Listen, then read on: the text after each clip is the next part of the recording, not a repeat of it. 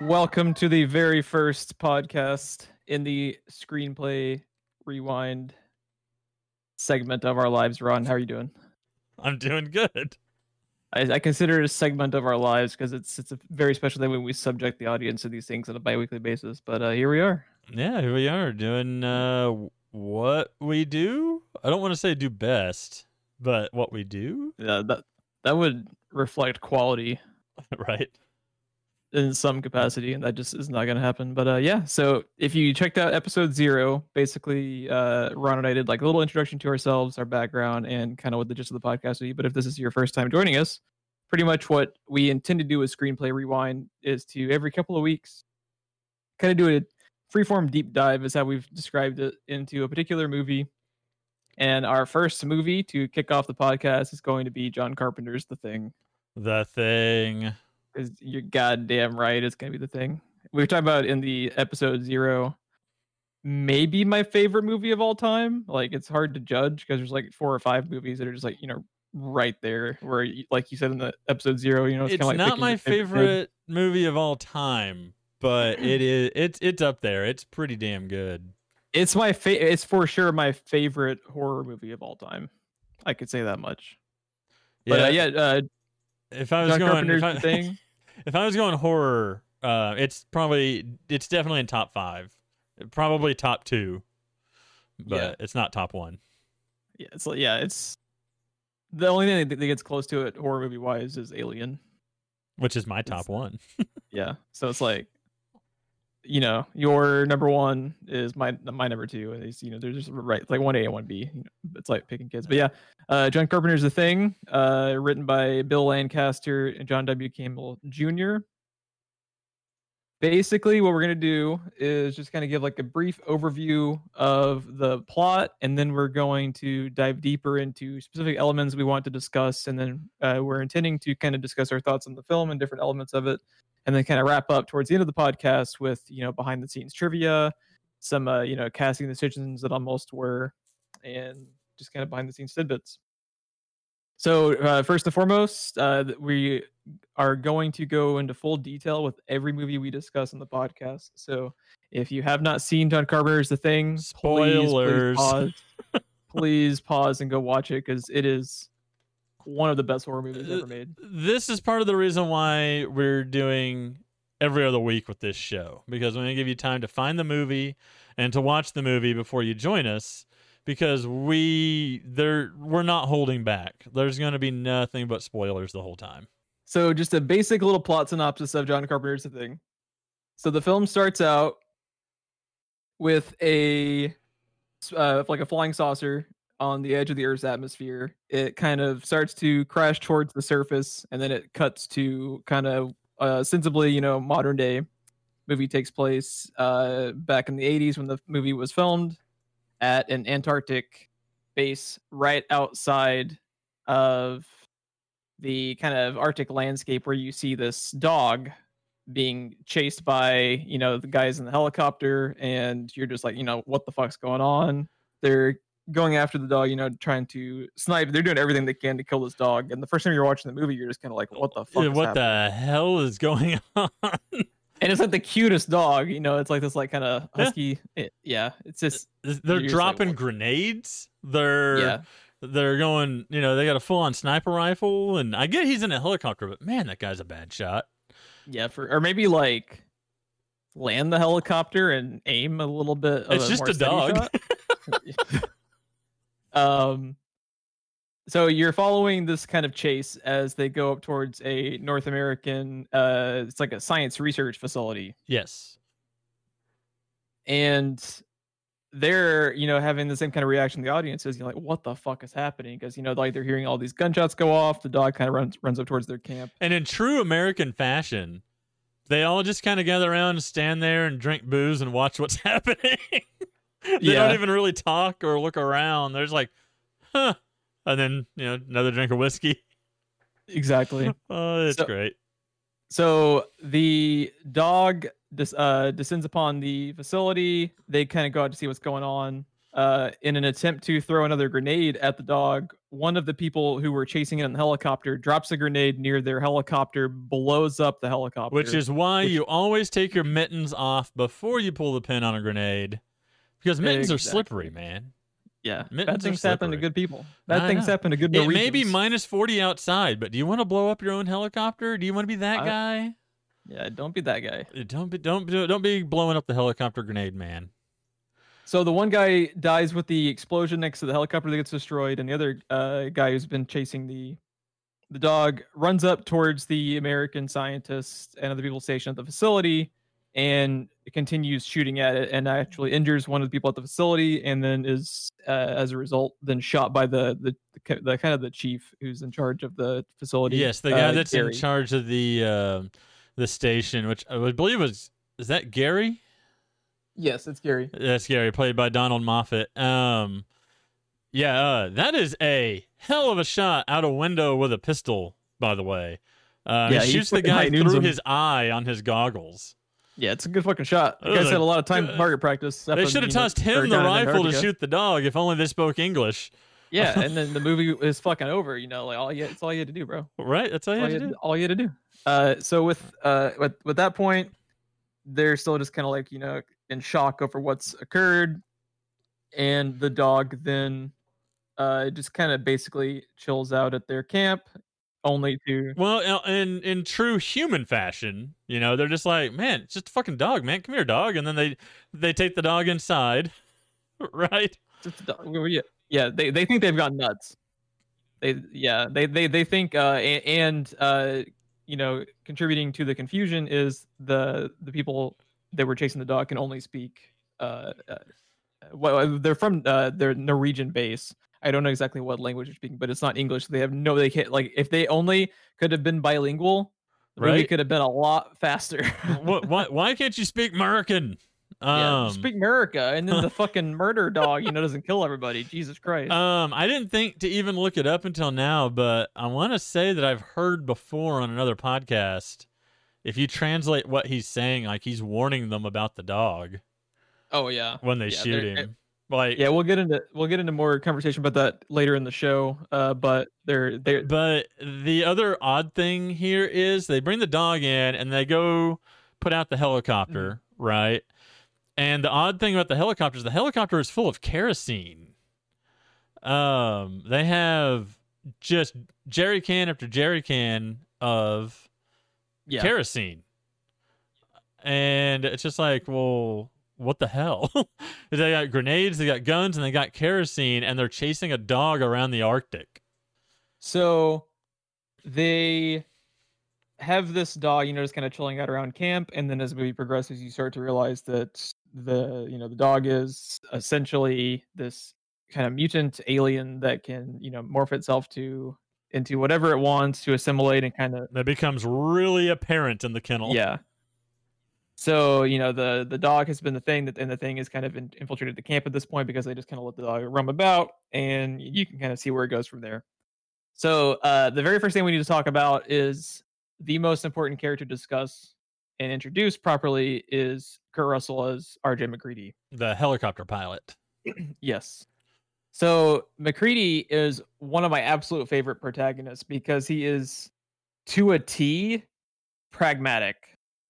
Like when you he, he is that that kind of It's a good way to describe him. he is eh, I I like if you take all of his actions throughout the film and just this matter of thinking, he is that kind of audience stand-in for people who are typically watching bad horror movies and they're like, You're an idiot. Why didn't you do this? yeah, this, he is the exact opposite of every protagonist in a horror movie. He's he's like the exact opposite of that insurance commercial where like, come on, we, we gotta hide and run in the barn full of chainsaws. But there's a running car over there. No, no, no, no, no. The barn. Like, exactly. He's and the that- exact opposite He's that. so pragmatic and just tactical in everything he does. Plus, I like his hat. Yeah, great hat. I want It's you to a- get me like a- that hat for Christmas. I, I you, don't. I'm, maybe I already did. You know, you Maybe know. I maybe, did. maybe it's my Halloween costume first. You know, you don't know. You know? I can grow a badass beard. It takes you a year to grow that, apparently. Yeah. So uh, I, I looked it up earlier. It's like a four corner military hat because I was curious, like, where the fuck did they get that hat from? Oh, so you do like the hat? Uh, you I didn't that. even look up the hat. I was just curious because it's such a specific fucking hat. Like the first time you look at it, you're like, is that a sombrero? because if you look at it from certain angles, it looks like a fucking And sombrero. At the it's like beginning of this movie, he is not to be seen without this hat. It's either on his head or Yeah. on his back. exactly. Yeah. yeah. So It, it, it's the- a, if if you've never seen the movie before and you're listening to us, the reason we're talking about his hat is you need to Google it. Yeah, go, Google Kurt Russell the thing hat, and you will find it. Also, Uh, just just just a tidbit when I was googling it earlier, is because I was trying to figure out what kind of hat design it is because it's so specific. right. They sell replicas of it online for I shit you not up to seven hundred dollars. Oh I'm like, my what? god! Is it made from leather taken directly from Kurt Russell's ass? I think it should have a fucking shape shifting alien for seven hundred dollars included. Are they just carving pieces of the thing off and fashioning them into hats? we can only Because if you wanted to assimilate me, Jeff, you hand me a thing hat. So the very first time they introduced McCready's character is one of my favorite little subtle bits of character development ever. And you are introduced to him as he is playing on Oh. a little computer chess game, right? So he's playing against the computer because there's just fuck all to do with this, you know, Arctic base. In 1980. And yeah, yeah. it's late So he's playing this with 1982 his- when the movie came out. Is that when Is it's set, by the way? It is set in the 80s, I'm pretty sure. Okay. uh they never specify it so when they don't specify it i just consider it you know to kind of take Everything in around them is very filming. 80s. yes a lot of their tv shows and stuff that they're watching in their fashion is very 80s so it's it's it doesn't appear to be a throwback um i think i think if he was actually making it like a 50s throwback there would have been actual tropes for to make it a 50s throwback you know because because it's uh it's a loose remake of the uh the thing from the 50s uh, Yes. very very loosely um it's like honestly the closest thing that it takes from it is the the design of the title card we would know of- if they're aiming for something like that because everything in this movie is deliberate. Make no mistake. yes uh, uh we will get into more uh specifics later on in the show uh, on just how much attention to detail went into this film it's it, it was a passion project for literally everyone involved It shows. yeah It really but shows. The, so this so the scene with McCready when he's playing the kind of computer chess game, he loses the chess game, and the, you know the archaic '80s computers, you know, like checkmate, checkmate, checkmate. He opens up part of the computer and dumps his glass of whiskey into it, destroying the computer. and, and now first- no one gets to play chess. And now nobody gets to play the chess game. What the fuck, Kurt Russell? So Uh, at first glance, the first time you watch this movie, you might even forget about the scene because it's you know it's just kind of like a funny way to introduce the character. But this is a genius way to introduce his character because this reaction to him losing this chess match informs his character throughout the entirety of the movie. Because his character revolves around he might not be able to win, but he will make damn sure that you lose too if he can't right. and the movie just turns out to be this you know back and forth kind of chess match with him trying to outsmart and and you know uh figure out who's the thing who all is infected who can he trust and you know just kind of trying to outsmart this this alien that is so perfect at mimicking people that it, it starts to take over you know different characters hmm and I just fucking like I think the only character development moment I like better and is more clever and uh subtle than that McCready introduction is the scene in John Wick, you know, where he's like, I heard you struck my son, may I ask why? He's like, Yeah, your son uh stole John Wick's car and uh killed his dog. Oh, oh. right. that's probably the, that's probably the only character like subtle moment of indirect character development, you know, that I that I like better, but fuck, it's so good. a close third to that, by the way, and I, I know this is a little off topic, but a close third to that is, or I guess that's 1A and 1B, so I guess number two to that would be the second John Wick movie when he's like, you know, he one time killed someone with a pencil? Yes, I heard a pencil. A fucking pencil. A fucking pencil as a Peter Stormare. I fucking love Peter Stormare. Uh, sorry, that was what Fucking anytime anyone Fucking mentions John pencil. Wick, a fucking pencil is what pops into my Fucking head. Pencil. Yeah, I fucking love it. So, uh, as we're talking about how the movie kind of just progresses, uh, as you know, they're trying to figure out, uh, you know, who's the thing. It becomes this kind of back and forth, kind of uh, exploration on paranoia and claustrophobia. And uh, one just uh, quick comment I'd like to mention too is this movie, even though I didn't know it the first time I watched it a few years back when I was younger, because I hadn't really delved into aspects of the writer, but this movie is very H.P. Lovecraft Yes, in its themes. uh, that's one thing I was going to touch on later. Uh, it is probably one of the best movie adaptations of anything Lovecraft without being anything directly from Lovecraft. Yeah. The the way that they treat the thing is very Lovecraftian. yes. Um, and, And- I, I was going to get and- into more and- on that when we talk about special effects later.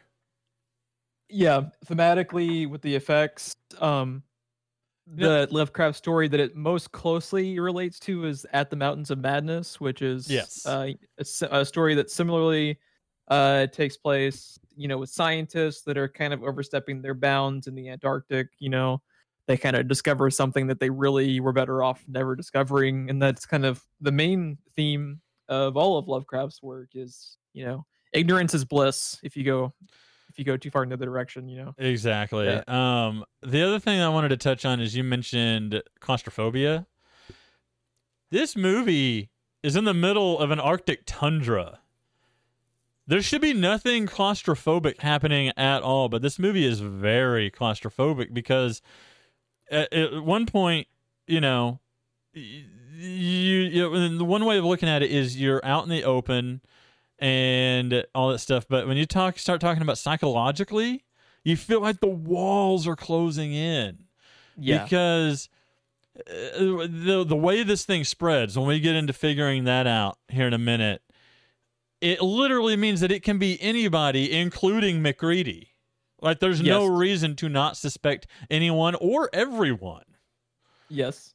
The movie Um, also uh, makes very specific decisions to, uh, like you said, include McCready as a sp- as a suspect who could be the thing, uh, because another popular aspect of Lovecraft's works that also influenced a lot of John Carpenter's films is the idea of like the non-reliable narrator. yes You know, you start to think about if so if the concept of the thing is it's this organism that can perfectly imitate a human, who's to say it couldn't imitate it to the point that it forgets what it is? You Right. don't know. You never understand the full confines of like its of its expanse of the way that it you know controls itself. You know, it's like maybe McCready is you know maybe McCready is the thing, and he's eh, the the organism's just so good at it. It's so good at pretending it can almost like trick itself. You know, you and again know. i'm probably getting a little bit ahead here but i think they only mentioned this like once in the movie the time span on this movie is about like four or five days week tops right yes. They, Um, at one point, about halfway through the movie, uh, McCready mentions he's been awake for two straight days. yes. So it probably takes place over the course of about, I would say, like four days. I, I would say it's probably like another couple days after that. Where I want to say there's something with the radio operator, or maybe it was the chemist that was trying to figure out a test. Somebody, somewhere, I thought I heard like they're in day four. This is day Mm-hmm. four of not knowing who is the thing or how many people are infected. yeah, Uh, so So, imagine in the middle of the Arctic tundra, you're radi- you're isolated via radio. There's a storm coming. You can't fly because there's a storm coming. You're just going to crash. It's radio blackout, and you're Yeah. just cut off. And they have mentioned uh, even before the shit starts going down with the thing. Uh, Windows, who's the character who operates their radio and is kind of like their communications specialist, is he's been you know he's been at it trying to co- just contact the other Antarctic base for like a week, even leading up to the movie. He hasn't Yeah. been able to get through because there's interference from the storms and everything. Um, so let's take a second to kind of introduce some other uh, supporting characters. Um, uh, I think you might actually have like, do you have a list up with the actors along with it? Um, I do. Um, we've already mentioned uh, R.J. McCready is Kurt Russell. Uh, Wilford Brimley was relatively unknown. He's playing Dr. Blair. I hope I'm half as cool as Nauls when I grow up. By the way, Yeah, Nauls is pretty sweet. The fucking uh, rollerblading cook. yeah, yeah, Yeah. Um, he's got an excellent, excellent choice in music also. Yes. Yeah. Which, by the way, very superstitious. Really? That's the song that is playing when all of this starts that he's listening to in the Yeah. uh in the kitchen. Yeah. It that was Nothing in- genius. that stood out to me. Nothing is ever an accident in a John Carpenter movie. He he is so meticulous. Um, everything again is so deliberate in this movie. It's insane.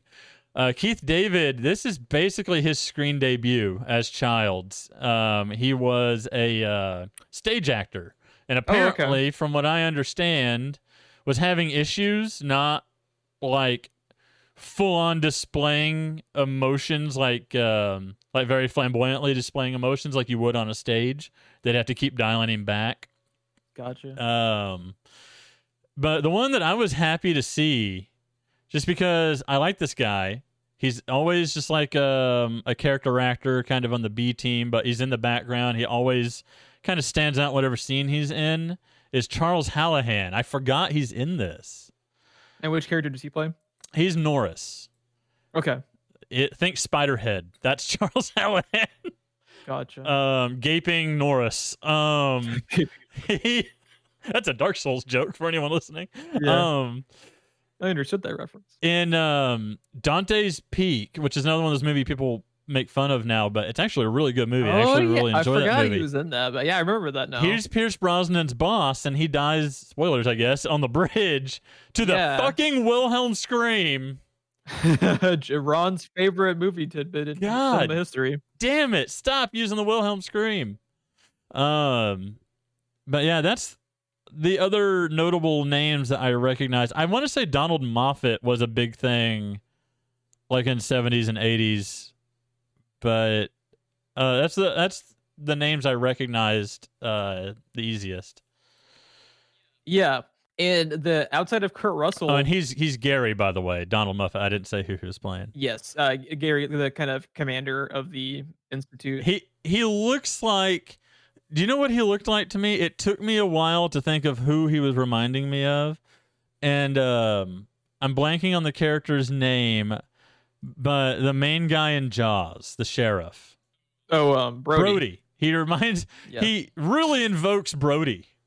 See, like the thing about it though, is his kind of his his presence in the movie would make you think that. But what's interesting is even before later on in the film, when they kind of nominate McCready as the kind of leader of the, the group of people, just because uh, Gary found himself in a compromising position where he basically could have been the thing because of the blood that gets damaged before they're about to do a test Right. and they kind of them even before McCready is named at that point the kind of leader of the group. If you watch throughout the movie, anytime something, uh, uh, anytime shit hits the fan and they're in like an urgent situation, all of the characters go to McCready. They do. McCready is kind of like the, the leader of the group, even without being the commander. That was one very slight nitpick that I had with the movie because there's a moment that you that you mentioned when he gave control, he gave command to McCready, and he's like, "I'm no longer fit to be in command, so you'd want to like follow um, someone else." I'm like, "You're in command." I had no idea Yeah. he was in command until he said that. Because every time something happens, all eyes go to McCready and everybody does what he says. And then McCready is just like, yeah, you guys don't have a choice. I'm taking it over. And he takes the gun.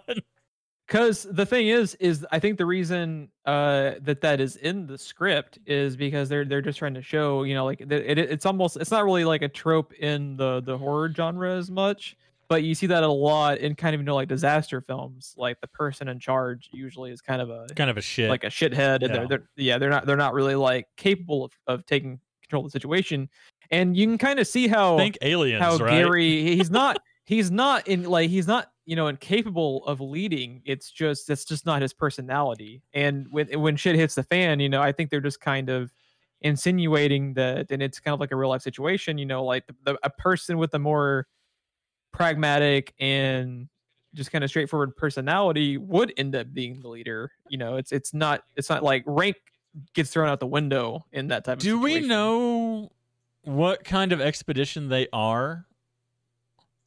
Doing I don't believe they ever have any kind of background information on, on because they've they got a lot of guns, Jeff. They've got a Yeah, lot of which I- guns. the note that I have is why you got a gun in Antarctica, man. Uh, like it, yeah, because I mean, it kind of it kind of makes sense because uh, you know, there is a little bit of you know like potential like wildlife concern. I could see. Uh, it kind of depends on just how many like expeditions they'd be doing. yeah, because the guns they have is they have pistols and they have there's a handful of like shotguns that are in yeah, the, that's what I was gonna the- say. case that- Windows uh, runs to a gun case and smashes it and starts pulling out a shotgun. This is when, once they pacify him, they get him calmed down. Is when Gary gives up command.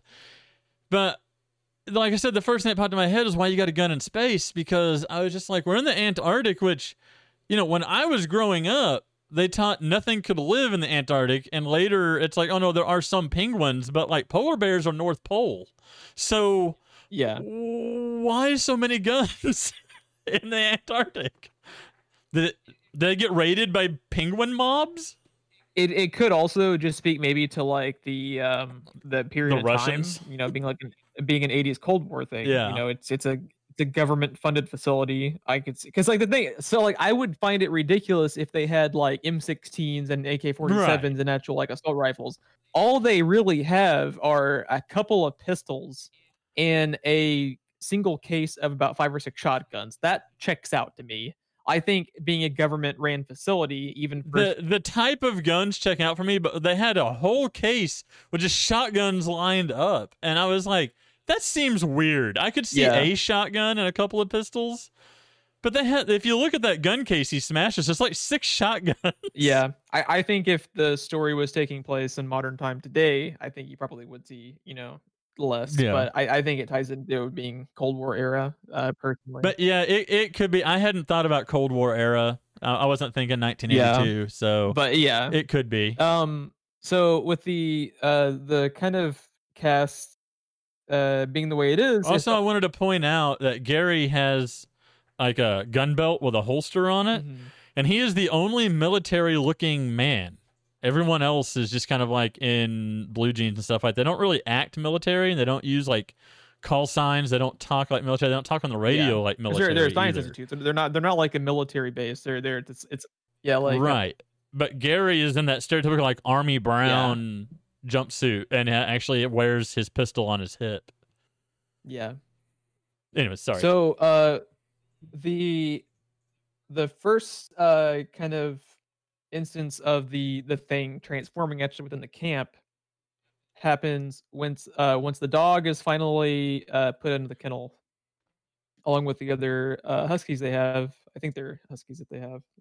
All uh just real just real quick like the I don't know if it was a single person or like a group of people whoever was in charge of handling the dog who is the thing did a masterful job and john carpenter and the editor did a masterful job picking the scenes that are included in the movie because it's just a dog but god damn just like the looks that it gives sometimes the way they linger on the dog it makes it seem just so preternatural There is a moment. I think we've jumped past it in the timeline of the movie, but there's a moment when they're coming back from the Norwegian station that the dog is looking out the window staring at them as they're coming back from the helicopter. Do you remember that Yes. shot? That Yeah. that is chilling. Because it is just a dog, and, it's- you don't really suspect it. It's just a fucking dog, and you don't suspect it. it's just a dog And you know, it cuts to them at a distance. You can hardly hear what they're saying. You can just hear that they are talking. They're coming back. They're talking, and then it just cuts to this damn dog looking out the window, but with its head kind of lowered. Like it's not like its head is up and it's like, ooh, people. Like its head is kind of lowered, its mouth is closed, and it's like on alert, watching them Mhm. out the window. And they make it very clear that he is watching them come back uh, from the Yep. Norwegian station. And before, is it Clark um, that's in charge? Which I forgot to mention. Uh, Clark Richard Masur. I, he's another character actor. He's one of those guys you never know his name, but he pops up in a lot of '80s stuff. I want to say. Yes. Um, Yeah. Clark is in charge of the Clark dogs is in charge of the dogs, and they're in the rec room, and the dog brushes up against a dude. Now that is chilling and important with the way the thing spreads, because it's Mhm. basically contact to get infected. And the dog brushes up against the dude, and then yells at Clark to put the damn dog with the rest of the dogs, and then he takes him, sticks him in the kennel, and then we're back to. Um, to to where we were just talking with the way the dog acts Mhm. in the kennel, which is also very, very chilling because this is the Yeah. first moment that you're like, this is not a dog. So the when Clark is walking the thing dog back towards the kennel, he opens the kennel. okay, I'm and sorry. The thing, One thing you just said, thing dog, and it reminded me that no matter where you read anything, it refers to the thing by character name hyphen thing, Yeah. capitalized. So it'd be like, um, uh, I'm I'm like Windows. It'd be like Windows thing. Coop, yeah, Cooper thing. Yeah. Windows. So yeah, the dog thing. And I also love too, just a tidbit I noticed. If you watch the the movie with subtitles on, when they reference the thing, the thing is always capitalized. I just like that oh, where nice. There's subtitling. I was like, I saw that yes, uh, or earlier today when I was watching it, and that made me happy. I was just like, yes, you get you get me, guys, you get me.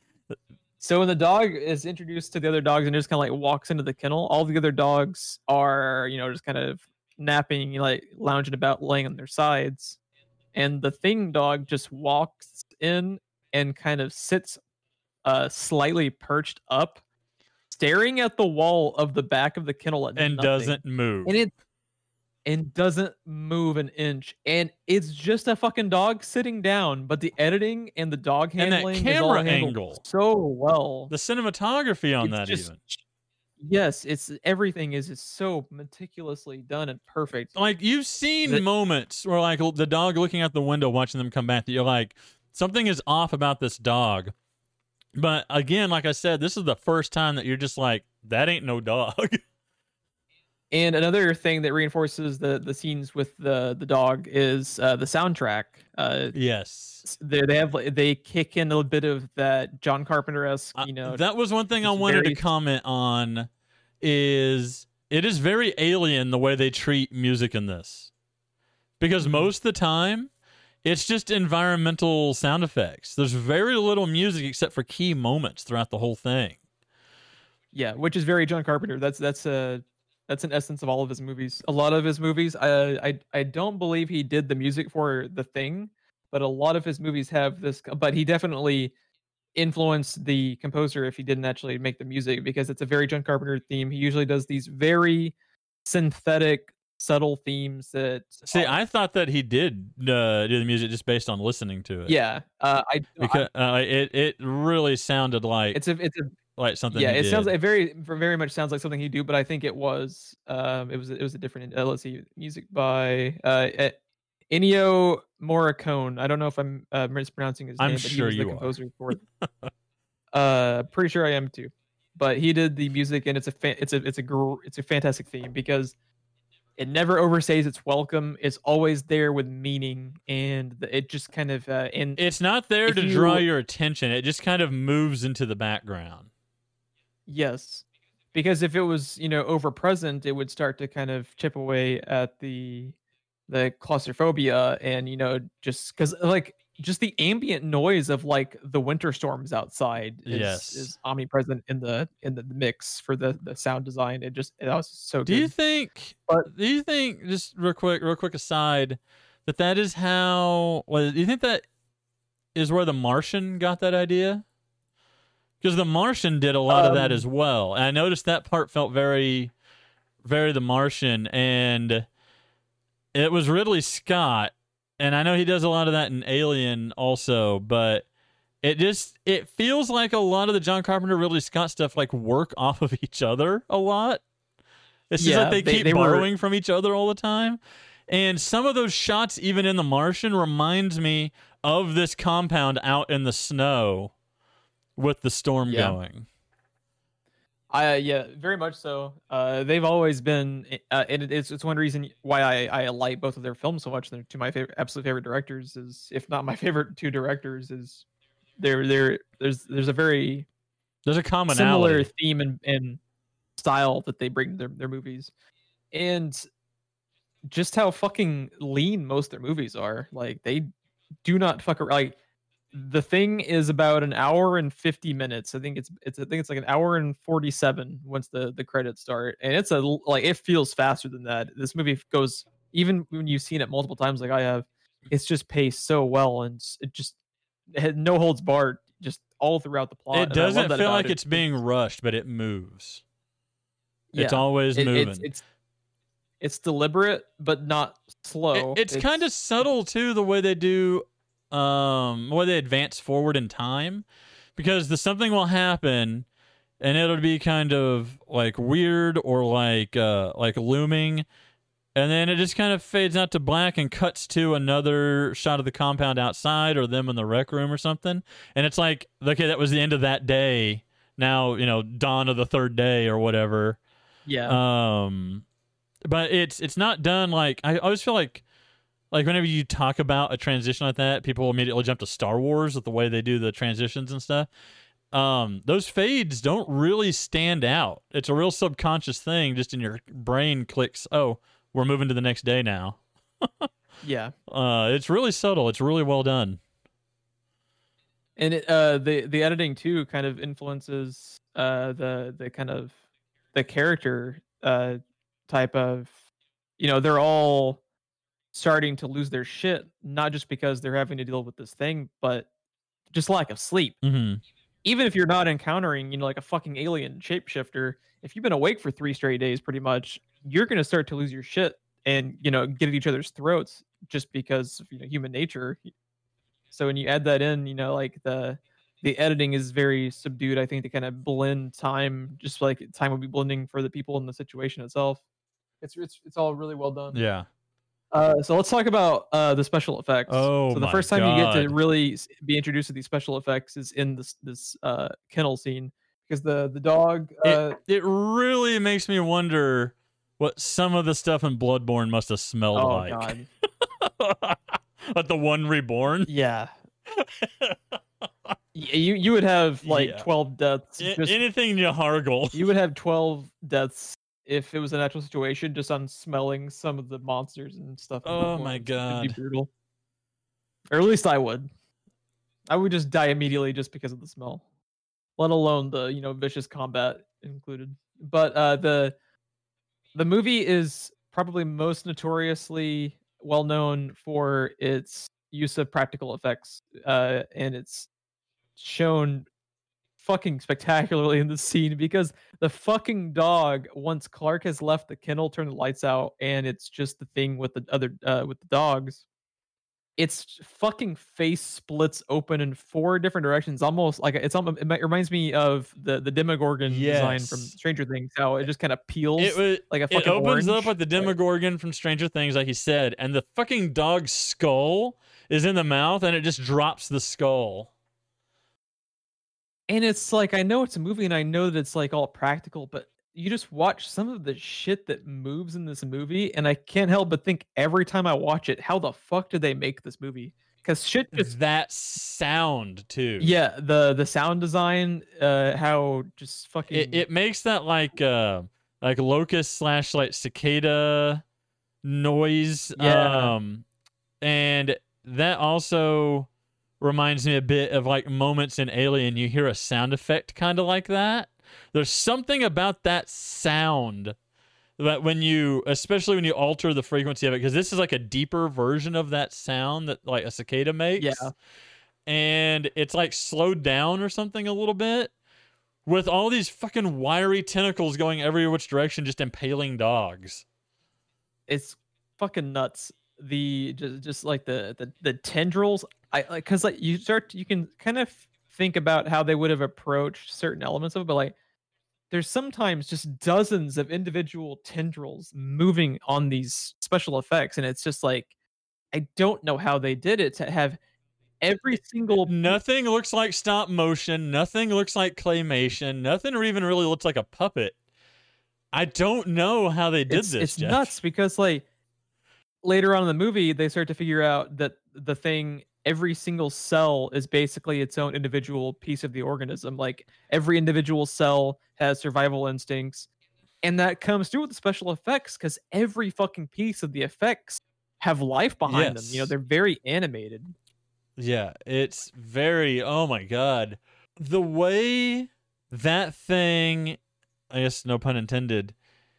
The way everything just kind of shoots out. like, Everything. This transformation is very slow, right? And they're giving you a really good look at this thing, better look than you really want looking at it. Yeah. And then these ten- tendrils. but you can't turn away. You can't turn away. You're just mesmerized by the gr- like it's just it's like grotesquely gorgeous. You you're just drawn to Yeah, and these tendrils are going every which direction, just kind of like fluttering around, and then this, they just all of a sudden shoot out in all directions and spear all the dogs a couple different times, and then those tendrils start forming tendrils that wrap around the dogs. Yeah, and every time they have a different encounter with the thing, every encounter the thing starts to develop its own specific like set of attacks or way of movement or you know body shape in each scene that it's in. It's never It just occurred to me where else you hear that cicada sound. yeah, it's just always you hear it in you hear it in Independence Day Oh yeah. Yeah. in the lab when they're doing the autopsy and the alien wakes up. Mhm. You you hear that same cicada sound or very similar to it. because in this instance you have you know the, the dog's skull piercing through like the the peeling of its face later Oh, on you have one that's basically like a venus flytrap Yep. that's fucking crazy oh and then uh, the upside down spider leg head Yeah, yeah, gaping Norris. yeah fuck it's just all all so good Yeah.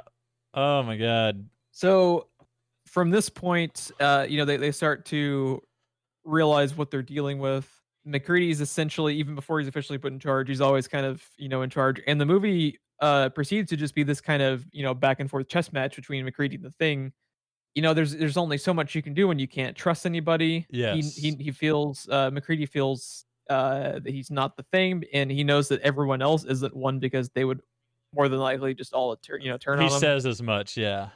yeah. Uh, and they have uh, their their really only defense against it seems to be burning them. That's the only kind of defense mechanism they have against It's it. the only way to be sure, man. Yeah. So uh, wi- the specific element, Which, uh, by the way, they're using kerosene to do. So now it makes sense. yeah, you, All the kerosene that was found on the helicopter, uh, Yeah. what the Norwegians were going through, what they were chasing the dog for. Because when we went to the Norwegian base, it was all burned up. They had totally annihilated their base. It was burned to the ground. Um, and it had fled their base in the form of a dog, and they were trying to shoot it to. You can knock it out temporarily, basically, because, like we said, each individual cell is another life form, but you can you can take it out, and then you have a sh- very short amount of time before it regenerates or comes back to burn it, and that was their plan. They were going to douse it with kerosene and light the fucker on fire Yep. blowing it up seems like a really bad idea. They try to do that a lot. If every piece is a little organism, would you really want it to rain across a radius? Right.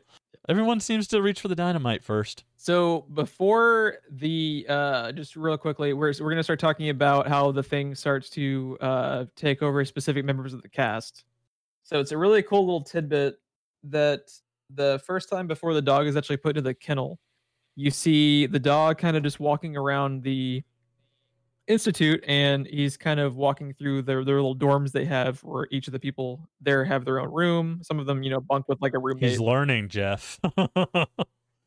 He's learning. he uh the, the dog is going down this hallway you don't see whose room it is you never get a good look at the person the dog is walking up to but the person is alone and all you see is their shadow and them react to the dog coming in and it, what's really fucking cool is that this uh this attention to detail they bring to this movie just in like all aspects is perfect because they specifically did not want to have a shadow that could be recognizable and they actually used one of the uh stuntmen So uh, the stunt coordinator, uh, Dick Warlock, which great fucking name, Dick Warlock. That's like a fucking uh, film noir series, detective stories. I would watch Dick Warlock, Private Eye. or a Mel Brooks character. That too, yeah, I'd watch that as well. But uh, he's so they use the stunt coordinator uh, to throw everyone off uh, the scent. Uh, you know, just kind of figuring out, you know, who's the first person that could have been turned. Uh, the uh, one of the cinematographers uh, for the movie talks about how the first person that they use before they realize their shadows would be too distinguishable is uh, Palmer, who's the mechanic, the dude with the, the stringy black hair. He's kind of uh, pretty much always just seen, you know, just kind of chilling, smoking weed. He's smoking weed and has a Walkman all the time. Yeah. So, uh, one detail I noticed on this viewing today is once they have set the dog thing in the kennel on fire, when they really quickly go to put it out, the first person you see run in to kind of initiate them, in my opinion, putting out the fire too soon. I would let the fucker burn for you know like Oh, a couple yeah. of hours.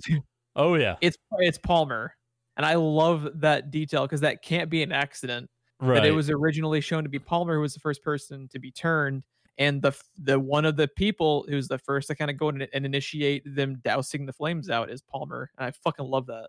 The movie continues. Uh, it's just kind of you know back and forth. Them you know c- consistently getting more and more paranoid. They they don't really have a way yet to figure out you know who's still human, who's the thing, and all throughout this.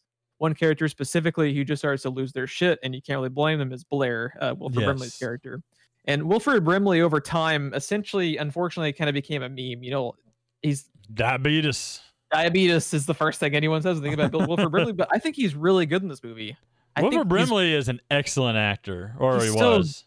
he is so underrated because you see him in uh, the scene where they show him, you know, kind of start to destroy uh, the, you know, pieces of the helicopter. Destroy. He destroys one of their kind of sn- snowplow type, uh, you know, machines where they could actually, you know, potentially get away from the the base. Yeah. because Wilford Brimley is uh their kind of head scientist, and he has realized um in the in the scene. I love I love 70s and 80s sci-fi where they always have to go to the exposition computer, yes. where the computer is this, or like it happens in Alien with Mother, it happens in the thing with you know Brimley and the computer, where the the computer just starts spouting out exposition. You know, like in three years, you know, total. Uh, you know, Earth assimilation and shit like that. You know, like it makes no sense, but I, I love that trope. And then it it cuts. my favorite part of that is once it says it says like in number of hours or whatever, you do the math, it's three years. Um or the entire planet will be infected with the thing. And then it just cuts to Wilford Brimley, who just kind of very subtly shakes his head no. Just like, uh and then it cuts away. And I was Yeah. like, what? 1980s cinema, you. yeah and, it's like it's it's so cheesy but i love that you know Aside from things like that, though, everything in this movie holds up remarkably well. Yeah it's pretty much And I think part of that is the setting. We don't have cars, we don't have buildings, we don't have people walking around in fashion. They're out in the Arctic tundra. Everything there is equipment, right? And snowcats and stuff like that. And they're all just wearing the biggest, heaviest fucking jackets they can find because they literally say at one point it is minus 40 outside. yep Um, so I think part of what lends it to being so timeless is this is not a computer or not a movie about you know computer systems and stuff like that. Like I said, we don't have the fashion right in front of us. We don't have the cars. It is just what is essentially a military compound. It's I don't think it is, but that's essentially what this is, Mhm. and that I think it really helps it. so wilford brimley's character uh he kind of goes nuts and i think he just kind of has like this breakdown once he's you know Very face to face- Lovecraftian, by the way, because he is the guy with all the information. And, and he doesn't in tell anyone else Yes, and in every H.P. Lovecraft story, information is the bad thing. The more information you have, usually the deeper into madness you Yeah. fall. And he is the one that figures out what's going on before anyone. He's the one that's doing all this side research and not telling anyone about it. And the deeper he dives, the more paranoid he gets. The more like stir crazy he gets, he pulls out his gun. He goes, he smashes the radio. He Yeah. smashes the helicopters. He, He- smashes uh, one of the snowcats, right? The long range one or whatever. Yeah, he, he destroys he destroys that. He destroys the the ch- uh, the chopper. He destroys e- every method of transportation or communication to the outside. Wilford Brimley destroys. Now imagine he's not telling anyone any of the information that he has. Yeah. So the other characters like the fuck is wrong with him? What is happening? And, but what's funny is when you realize what's happening and what's at stake, he's the most sane person there because everything he does is the is the smart thing to do. Yes. At that point, just based off you know you know common sense numbers and like the rest of the world and the human species could potentially end if they go back to civilization with just one of those fucking things being one of the people there. They are all at that point, you know, they were basically dead. They they can no longer go back to civilization. They might as well be dead. They can no they it, it, the the risk is Might as well be dead. They can't leave and they can't call for help. they're they're just fucked. And what's cool too is one of the elements that uh H.P. Lovecraft uses a lot in the stories is kind of you experiencing the story after the fact and almost like a first person type of journal from the people experiencing the story. because Uh, it never ends well for the person that is the main person in the story. yeah. And a lot of their background that they that the characters in the movie learn through uh, later on is by reading Wilford Brimley's uh diaries Very as he true. was as he was uh you know I didn't of- even catch that, but you're absolutely right. he uh is you know detailing uh because they they uh, when Fuchs the kind of second uh he's kind of like a I, I imagine kind of like the how Wilford Brimley is seems to be like the the chief scientist. He's kind of like the second uh you know behind him.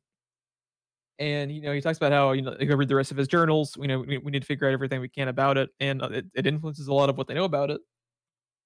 And it's just so it's it's it's a really kind of like heartbreaking thing in that they all just instantly think Wilford Brimley's fucking nuts and he kind of is but he's not wrong.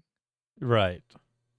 and you know MacReady's kind of like doing everything he can but you start to kind of realize it's a losing battle no matter what. And the thing with MacReady is that it doesn't matter. MacReady is just so fucking logical. He never you know it, almost any other movie tackling this type of uh narrative uh weight as far as like what could happen to the rest of humanity would always have them oh god i have to get back to my my wife and kid at home you know something Yes. like that they would have some type of selfish reason for needing to stay alive and that just doesn't exist in this movie all the characters i love that about it is and it, I it- it- think part of that too is we're a scientific research facility, right? Like we're not.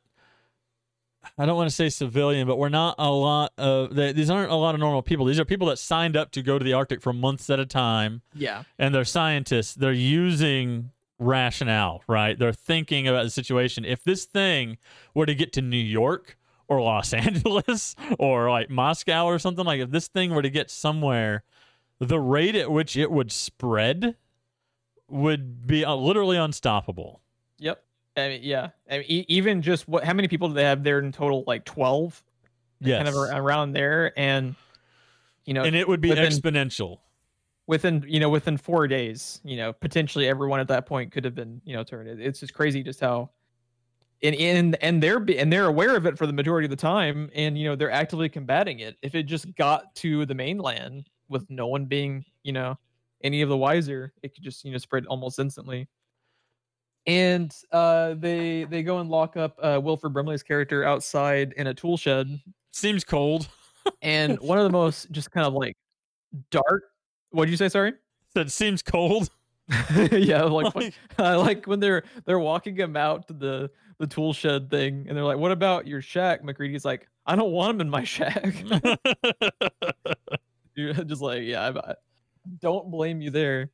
But one of the most like just uh, uh while we're talking about uh Brimley's character, when he when MacReady later on in the movie goes out to the shed and he sees him casually eating beans next to the the noose. Next to the noose, yes. So all that the scene is like straight up bone chilling. And no one mentions it. It's just there. They just have their conversation with a noose hanging between them. Yeah. And again, very Lovecraftian because if something terrible doesn't happen to the protagonist in a Lovecraft story, then it's suicide. Mhm. In a Lovecraft story, the main person in the story does not usually survive it. And a lot of times it's a bullet to the brain, self inflicted. Um, and here we are the next time we run into Wilford Brimley, he's just casually eating food sitting next to a noose that he's crafted. Yep. And he's the one, again, with all the diaries that they're reading, the one with all the information descending into madness, all that stuff. It is so well done. Yeah.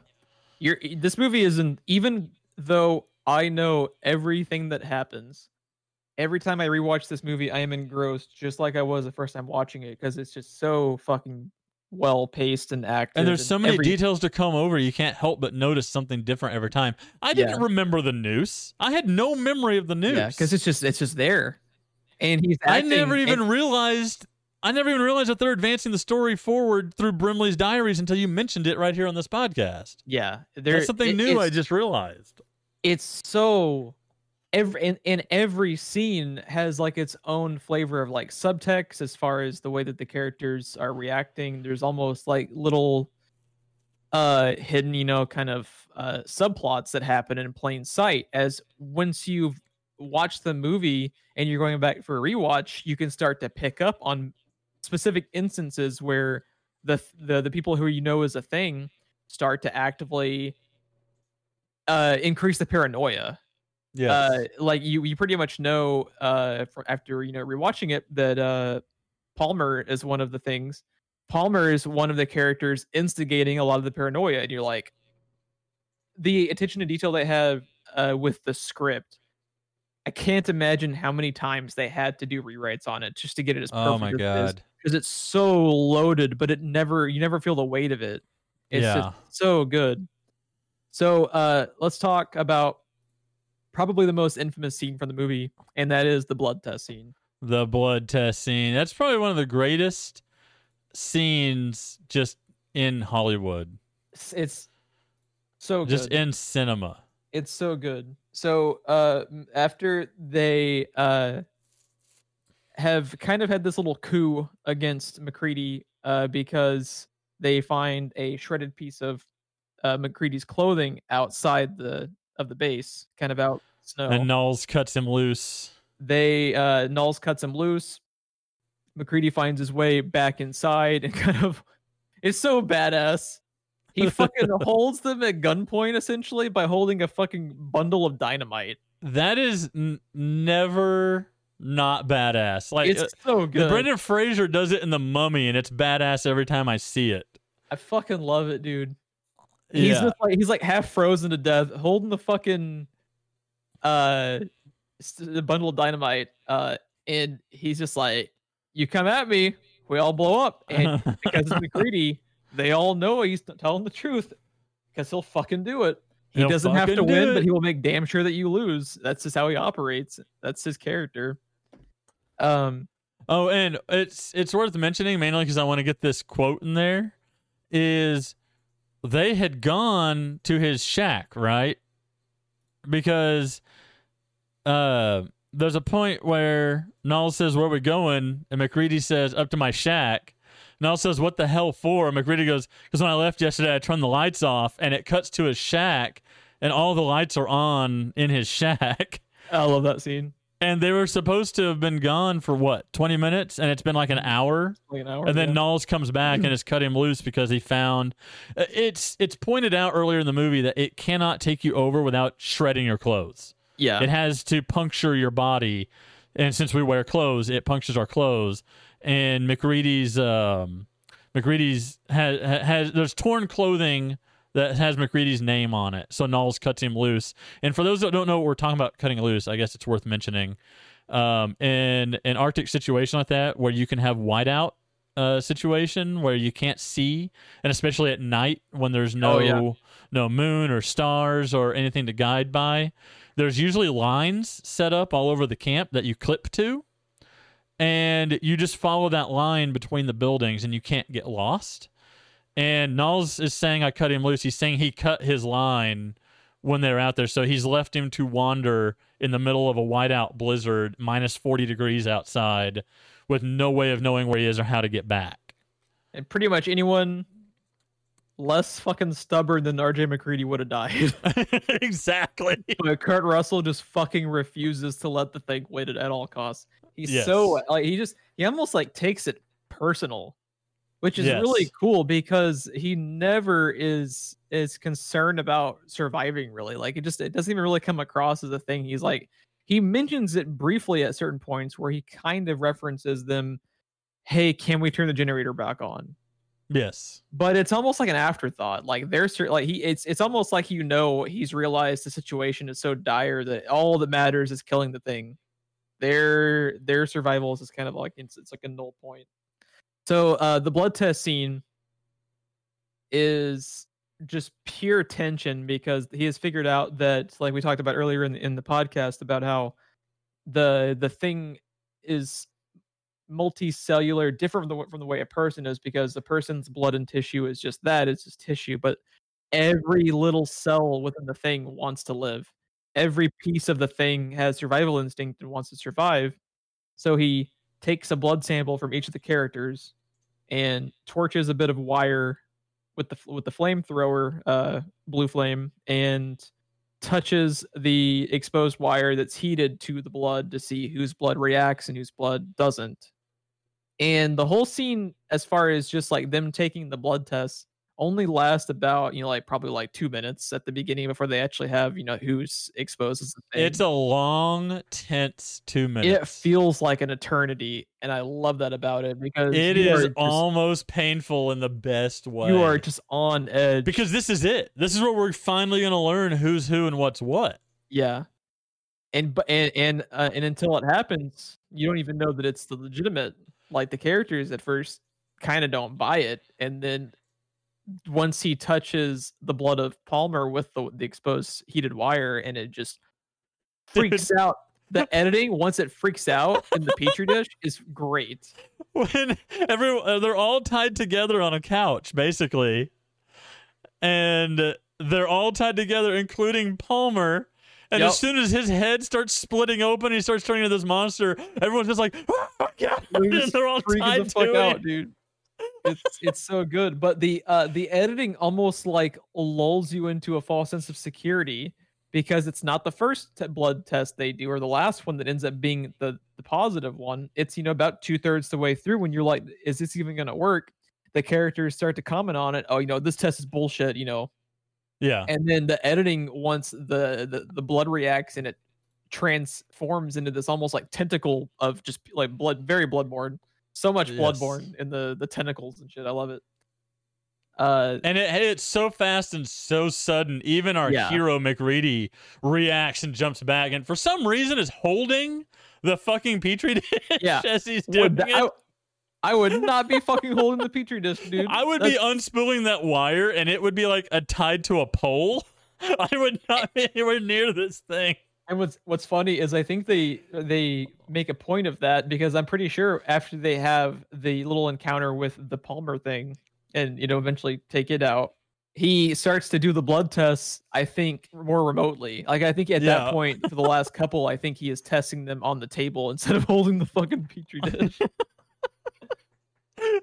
Oh, it's so good. It's Yeah. it, it, it's a human moment, right? Our hero is fallible. Because Yeah. you don't it's the thing, especially the first time you watch it, you don't think about it.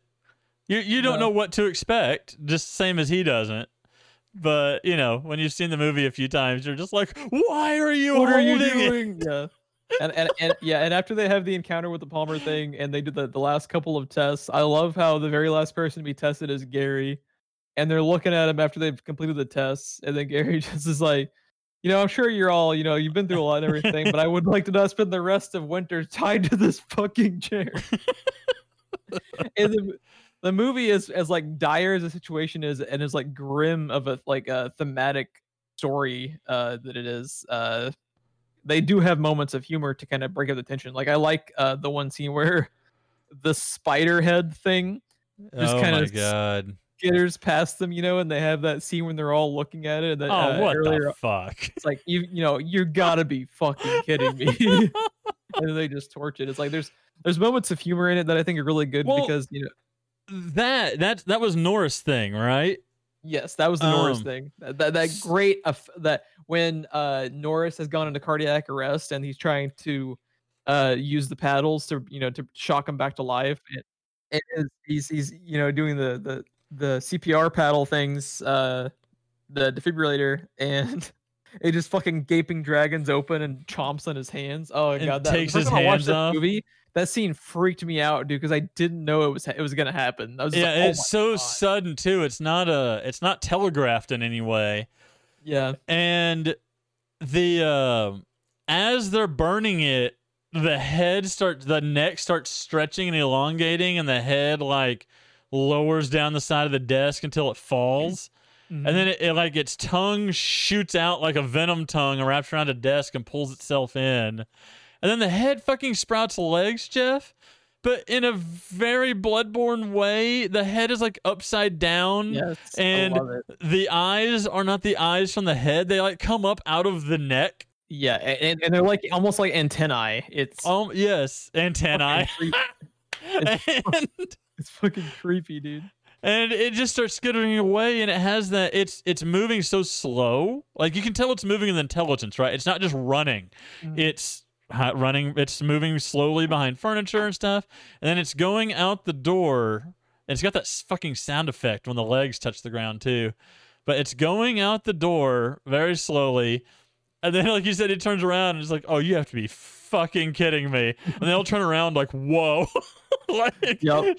then then they just fucking torch it and that scream that the monster does every time that it is lit on fire Oh man, so good. The sound, oh it's so good sound design's great. Especially, it's just like every, like I'm one of the people that kind of contend there's no such thing as a perfect movie, but goddamn, this movie is just It's about close. flawless. There's nothing you can really pin, and and I think that's just like crazy too. Is like you know like this movie wasn't well received initially, which is just mind numbing to me. oh Like, my god what movie were you like the fact that and it- even if you look at it now the thing uh on like on like rotten tomatoes like let's see like what the score is it's not as high as it, as it should be in my opinion because it's just a, it's just a classic and it's so like 85% which is pretty good but for a classic like who the fuck watches the thing and gives it a thumbs down i don't Yeah. get that. I don't get it either. It's got 8.1 on imdb you know maybe you think it's a little bit overrated just because of how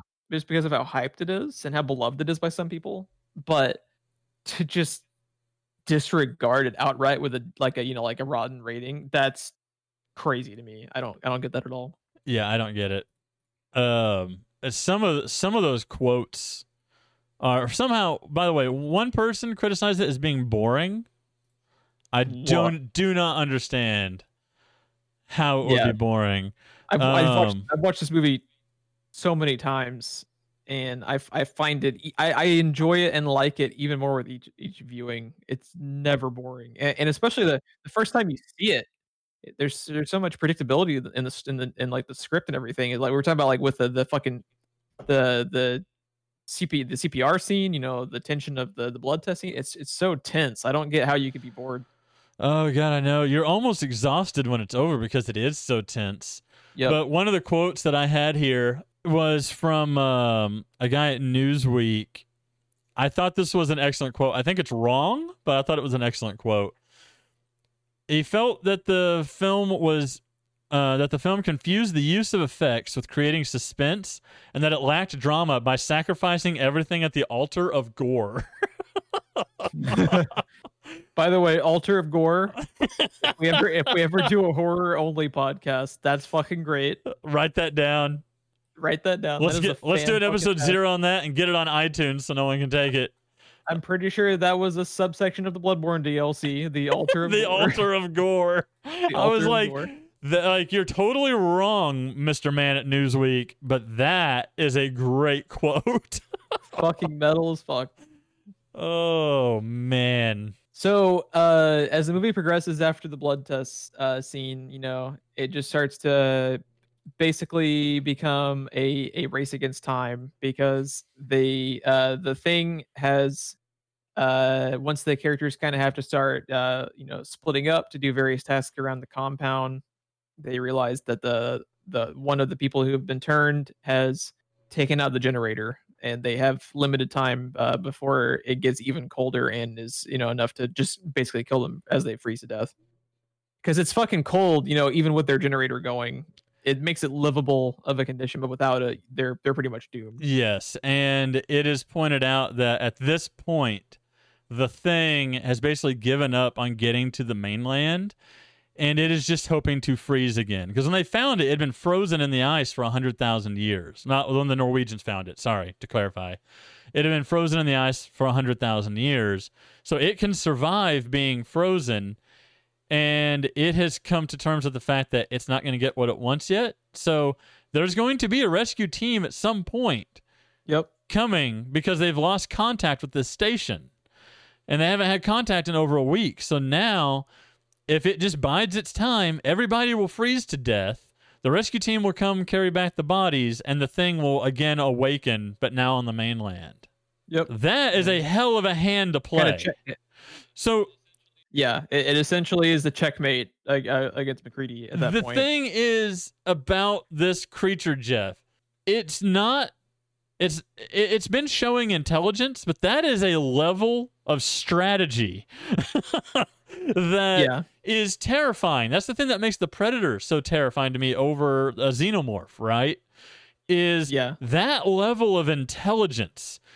The fucking Wilford Brimley was building a spaceship in his basement, in his tool Yep. shed uh, basement. yeah uh, one of the things that has to split so after they've had the blood test one of the things that's that, that they have to split up is they leave uh, they leave uh, keith david uh, his character childs behind as uh, Nauls, gary and MacReady uh, are going out to uh, when they figure out that the generator has been you know destroyed they're going out to perform the blood test on Wilford Brimley's character.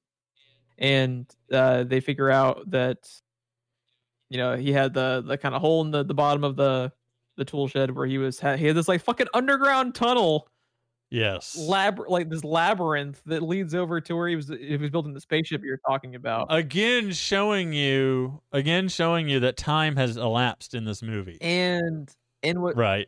They didn't do that in a night. and you realize that uh Wilford Brimley was turned uh you know in the middle of a stay out in the tool shed because he did make the noose. Well and and, and it makes sense with his character that you know he was going to kill himself because that's their only kind of way to combat the thing is they need to it's the only way out. And like that his his acting in that scene uh with MacReady when MacReady has gone back out to the shed earlier on you know where he's just like i'm I, you know i know i was acting a little crazy but i'm fine now i just want to go inside like the way he delivers those lines is really Yeah. chilling and great he's so fucking good in this movie Yeah. it's it's, it's just a, it, it really bums me out that i don't think anyone ever realized just how good of an actor he was he, he never got the respect as a character actor i think he deserved Yeah, no. He's definitely missed.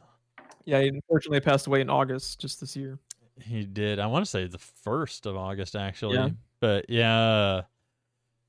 Dude, that th- that whole scene, the way it's revealed that, you know, he is now Blair thing. That's when they decide to kind of like they're kind of being pushed into checkmate and they have decided to take their own action back against him and they just kind of go and start torching the whole compound.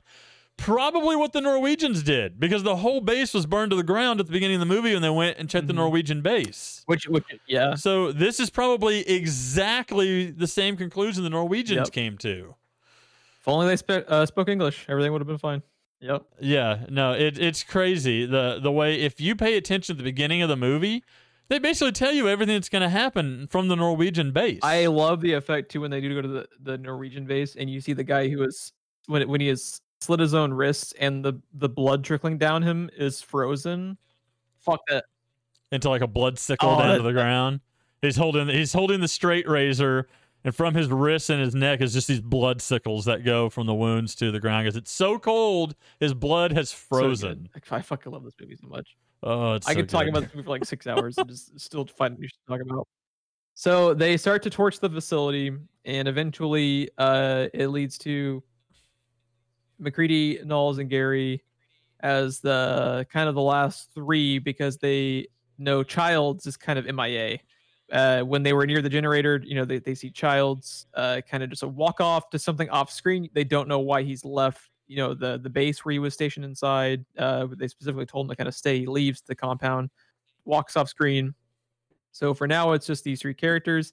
They go down to to, to start continuing uh, with the the setting up the, of the the dynamite as they're trying to just take out every little thing to so that they, they don't really talk about it but like the uh the the characters they seem to have kind of come to an agreement you know? Uh they talk about it vaguely but it's just like let's just you know set everything uh you know on fire. We're kind of fucked. They they at this point they they kind of even stop bringing up the you know like how are we going to survive this? You know they've all kind of come to them. Yes.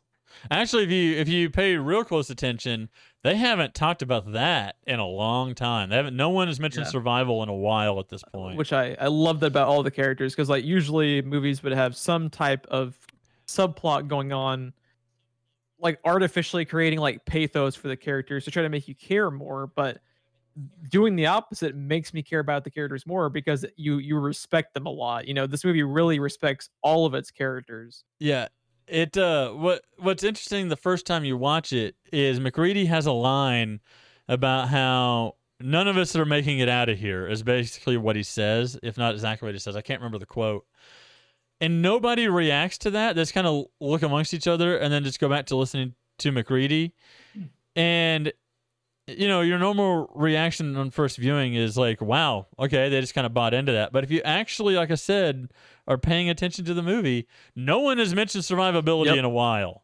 Like this is kind of the same conclusion everybody has come to, but MacReady is just saying Yeah. it out loud. which is so good because like I'm so like like you said like I'm so glad that the the protagonists and supporting characters of the story are you know from the scientific institute uh you know they're they're very pragmatic about it they they're very selfless about it which is cool like I love that they're all selfless about it they're they're not thinking about themselves they're just thinking about how the fuck do we stop this from getting to the mainland?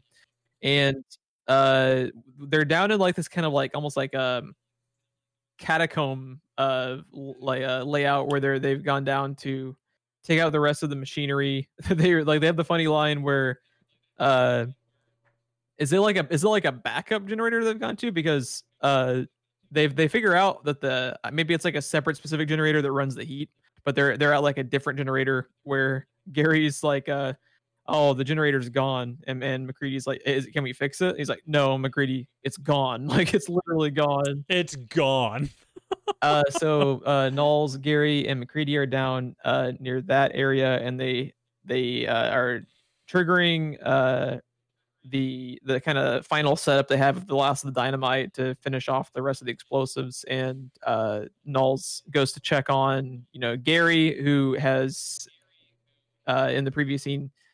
Fucking Blair comes out of nowhere. Uh, Wilford Brimley's character, and, and one of the coolest effects in the movie to me is where he just grabs his face and his face instantly starts uh to meld with his fingers and it's like he's like sliding it he's he's basically like using his face almost like a glove it's so creepy and you can't you can't explain it you just have to Yes. see And it. he just drags him away. and yeah and he just dra- casually drags him away off screen and all you see is like it's like a foot shot where you just see like him like the lower half of him walk It's like from the knees down and you see the body being dragged. yeah Can you imagine being dragged by anything, let alone being dragged by it's your so face, fucking Jeff? good. Like, ah, it's so good. And then so Nauls has gone off to, to, to kind of see like what the fuck happened with Gary and MacReady calls out one time, you know, like, hey, what's up? Here's nothing. Instantly has lit dynamite. Like MacReady is taking no fucking Yeah. risk, no fucking risks at all. You know, the, he, you know, he just he's just not going to chance anything. He he just refuses. It- It's almost like I was saying earlier. It's like it's almost it almost becomes personal just because he's so fucking stubborn. yeah. And then in one of the greatest lines of the movie, uh, the the thing has this really fucking this this really fucking cool effect where it's like almost like a like a fucking graboid. It's like tremors beneath the the, the snow Yes. towards him, and he just backs out of the way after it's popped up. Uh, and it's uh, it's like a it's like a combination of like a like the dog skull, almost kind of like melded. Yeah, it's a little bit of everything. Yeah, it's like a little bit of everything. and then almost like a fucking cuckoo clock from hell. One of the dog bodies like comes out of its body at Yeah. And, And it's, it's just like, what is happening? and it's it's like it's almost like it's like an amalgamation of all the different uh It's the one reborn, is Yeah, what it is. yeah, because- because- Google because the- the Bloodborne that- one reborn, you got it. Yep. Because the thing the, the the thing that sprouts the dog head is the um it, it almost resembles the uh Venus flytrap uh Yes. pr- prosthetic they had. So uh and then the, like I was say like the like the greatest lines ever is yeah fuck you too and he just throws the fucking dynamite stick at it just Yeah, the quote on IMDb is "Thing roars and screams." MacReady, yeah, well, fuck you too. Dude, it- oh, I, I love you, Kurt Russell. I fucking love you so much. Oh, it's so good. So Russell leaves that scene, walks back up as as they have this kind of like wide shot of the compound, just like this massive fucking explosion, as all the dynamites now been triggered, and uh MacReady is just kind of like walking around the camp as it's just in, in flames. He kind he goes, uh, you know, takes a seat, uh, has his whiskey with him, and then Childs, who disappeared earlier, walks up to him, and I've got the quote if you want. yeah, yeah, go ahead. Child says, "Fire's got the temperature up all over the camp." Well, last night they had this discussion first about where Childs was, and he said that he thought he saw Blair and went after him, got lost in the storm. And then the last lines in the movie before credits is, "Fire's got the temperature up all over the camp, but won't last long." MacReady says, "Neither will we." Child says, "Well, how will we make it?" And MacReady says, "Maybe we shouldn't." And Child says, If you're worried about me, and MacReady interrupts him and says, If we've got any surprises for each other, I don't think we're in much shape to do anything about it. And then Child says, Well, what do we do? And MacReady says, Well, why don't we just wait here a little while and see what happens? And then passes him the whiskey. Yep. And then it just leaves you on this shot of them drinking whiskey as we go to credits. I fucking love this ending so much because I almost feel if any other director had taken this project besides John Carpenter himself or like a Ridley Scott, there either would have been studio interference or the director himself would have been like, we have to have like a more concrete ending. We can't have this much ambiguity because like ambiguity is kind of like it's it's been kind of like the thing in Hollywood over the last like 15 years or so.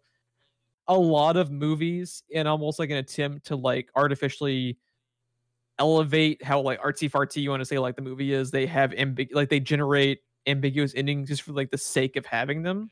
Right. But the ambiguity of the ending, I think, just perfectly suits like the themes in play. And well, it I think one reason why um, they let him get away with it too is a this is Universal. They're the monster movie people. Yeah. Right. I mean, you hear about the Universal monsters a lot, right? Mhm. So they're the monster movie people. And if I'm not mistaken, see, this is 1982, so John Carpenter should be flying high off of the success of Halloween. So he's kind of the biggest name at this point for horror, right? yeah, Halloween was huge. So at this point, I'm pretty sure that they're just kind of like, you know, yes, Mr. Carpenter, here's your check. Yep, kind of Make carte blanche, do whatever. Yes. Um, he's already kind of proven himself, and they are the monster movie people. So I think Universal is a little bit more open to that kind of thing anyway.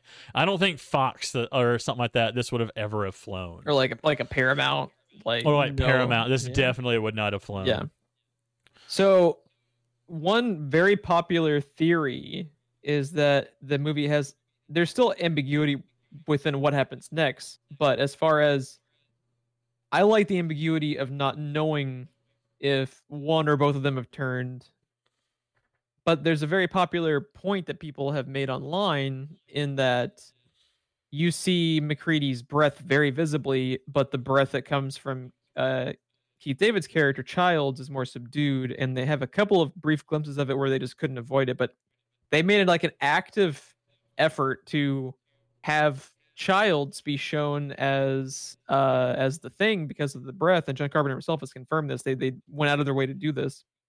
I actually don't think they should have. I I would pre- Yeah. I would prefer them just have complete ambiguity on who's the thing and who's not. Why is why does the thing either a not breathe or b not warm?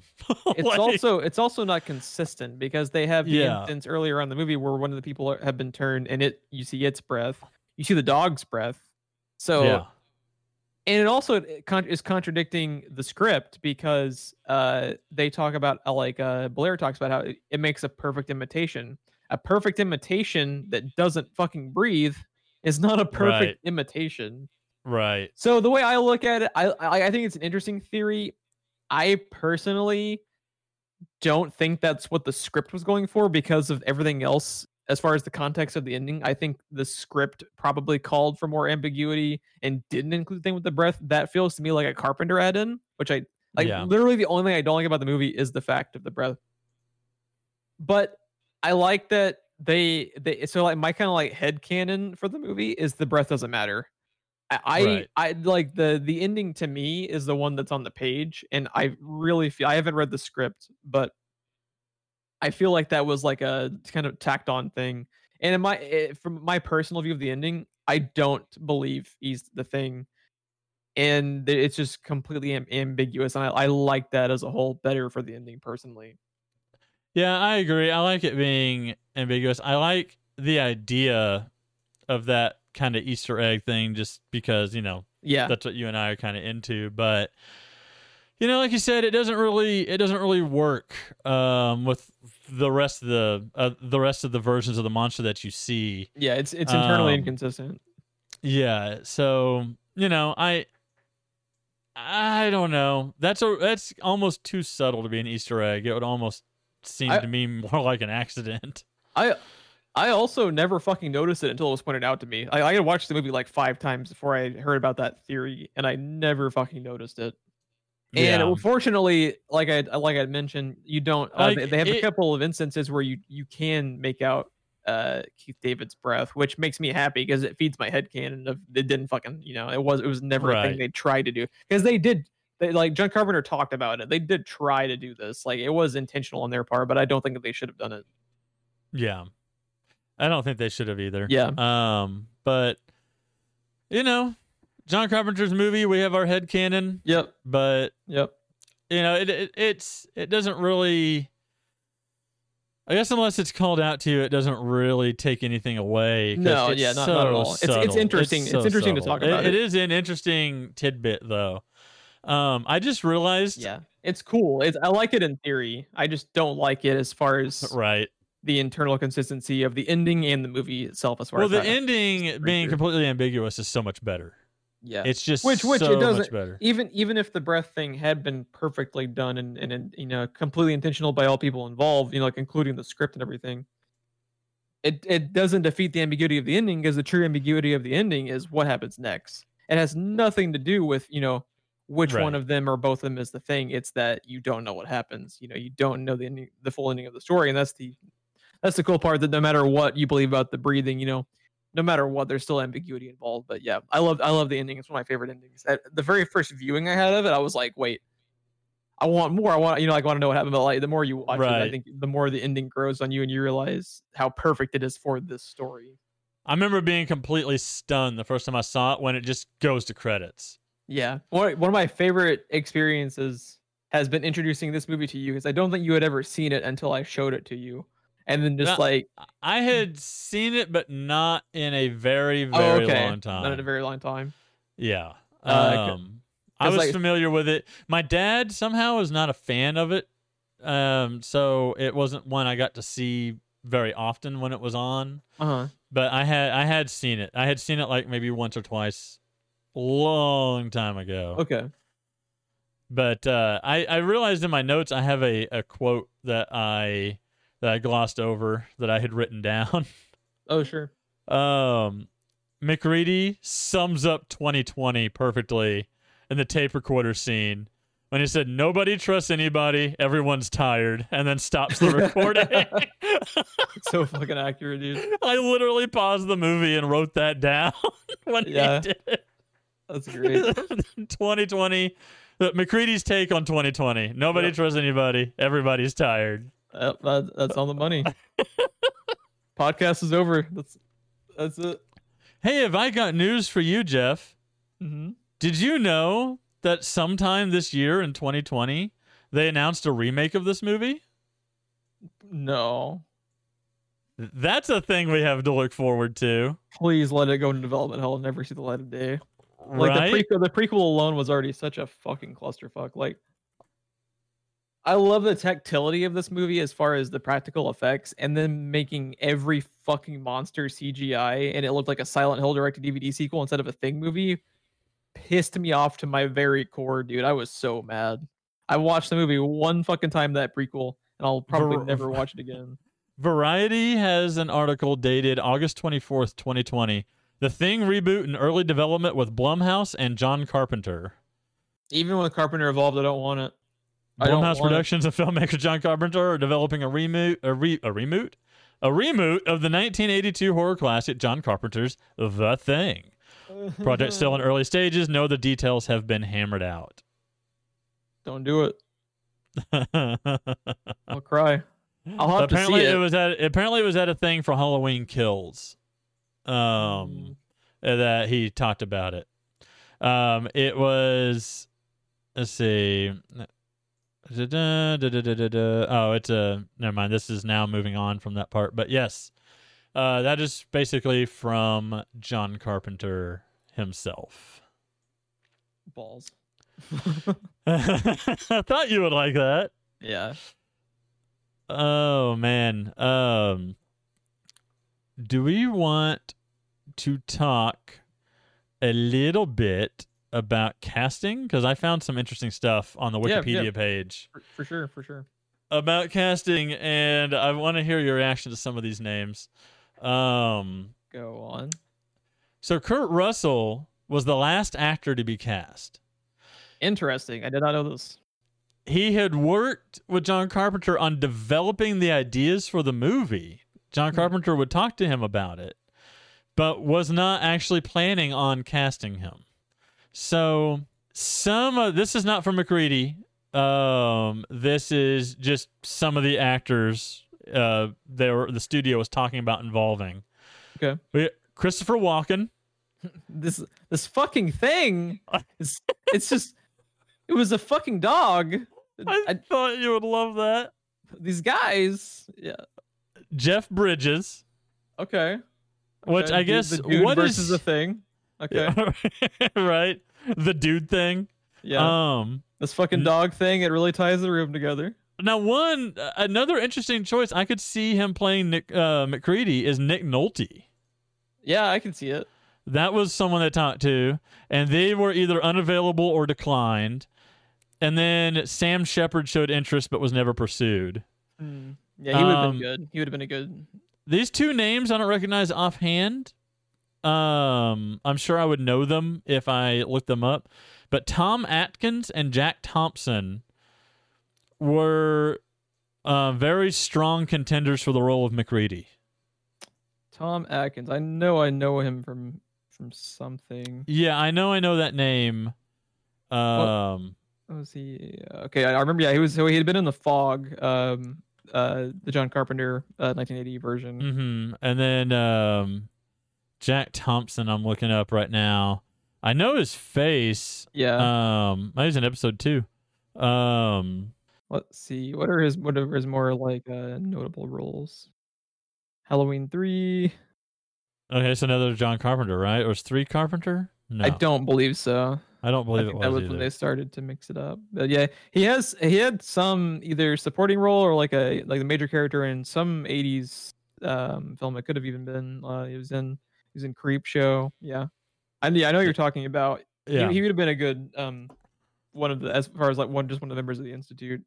yeah, they were in uh, talks to be MacReady, Tom Oh, okay. Atkins and, and Jack Thompson.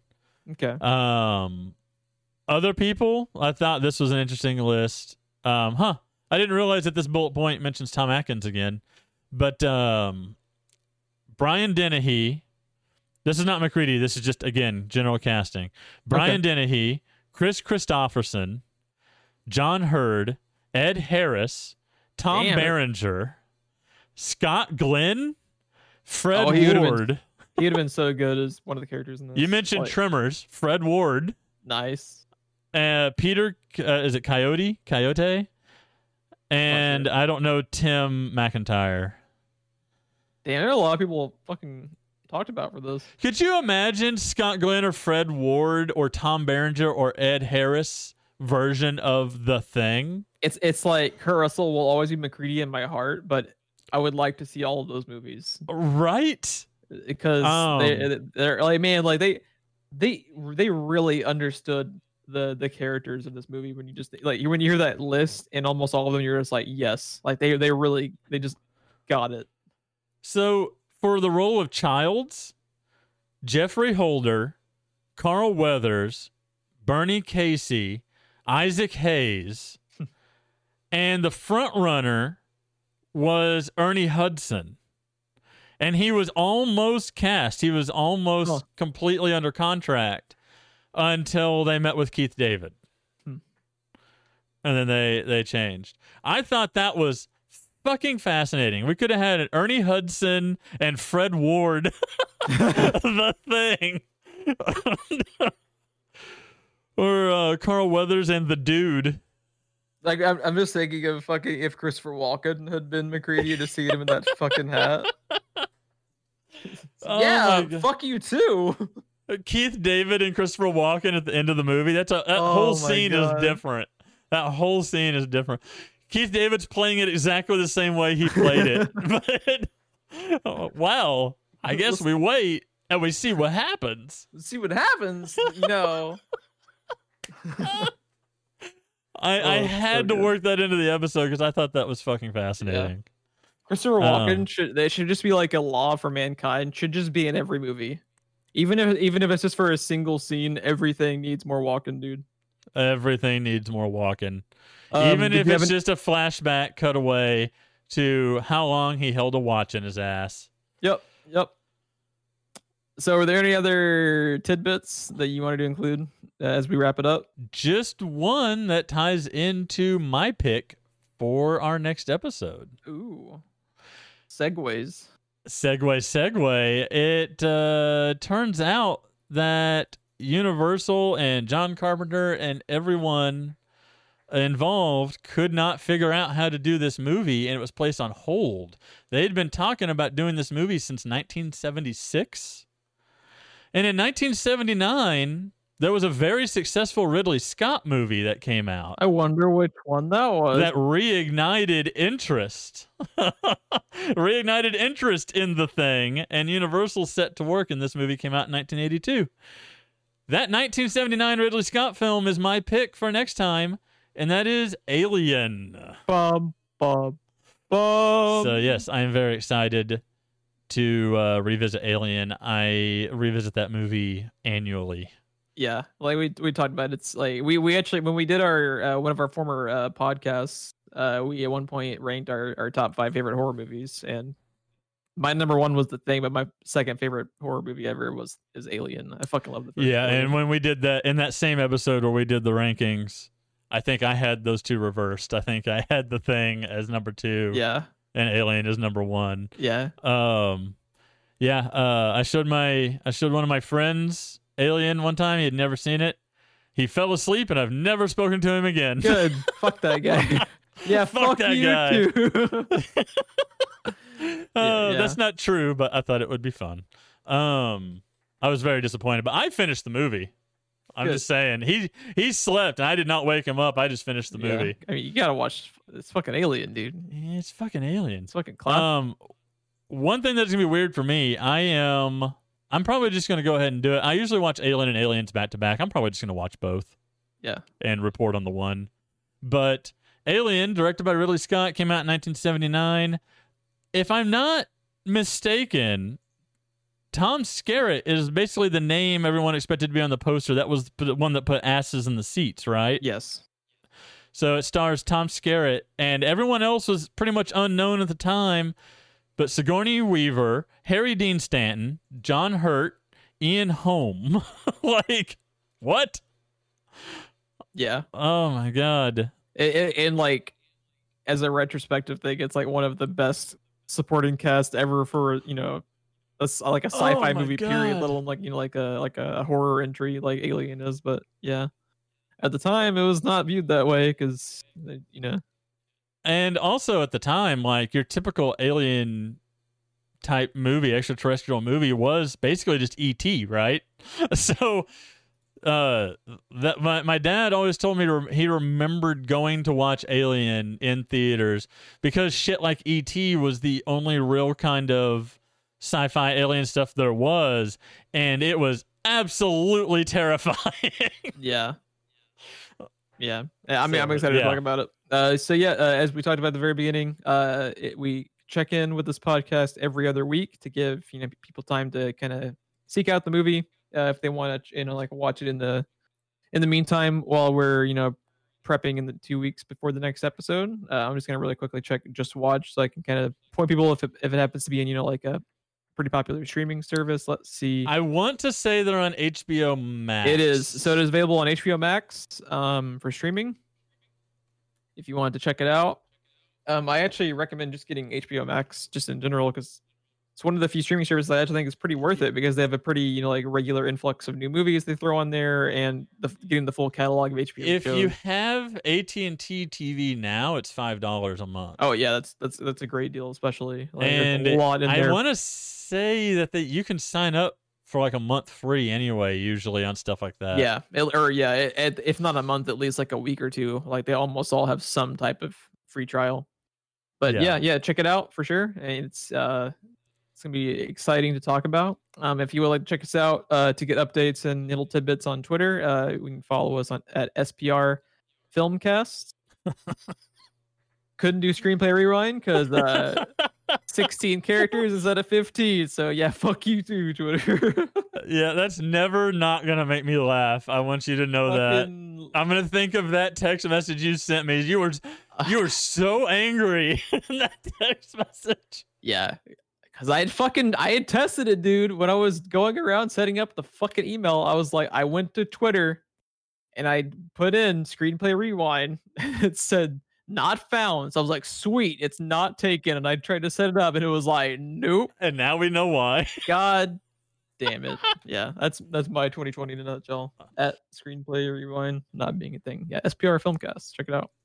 So, yeah. also, I did want to point out if you're already listening to us somewhere, in case it's not your place, uh, your your regular choice for podcasts, I did want to call attention to uh, Anchor.fm.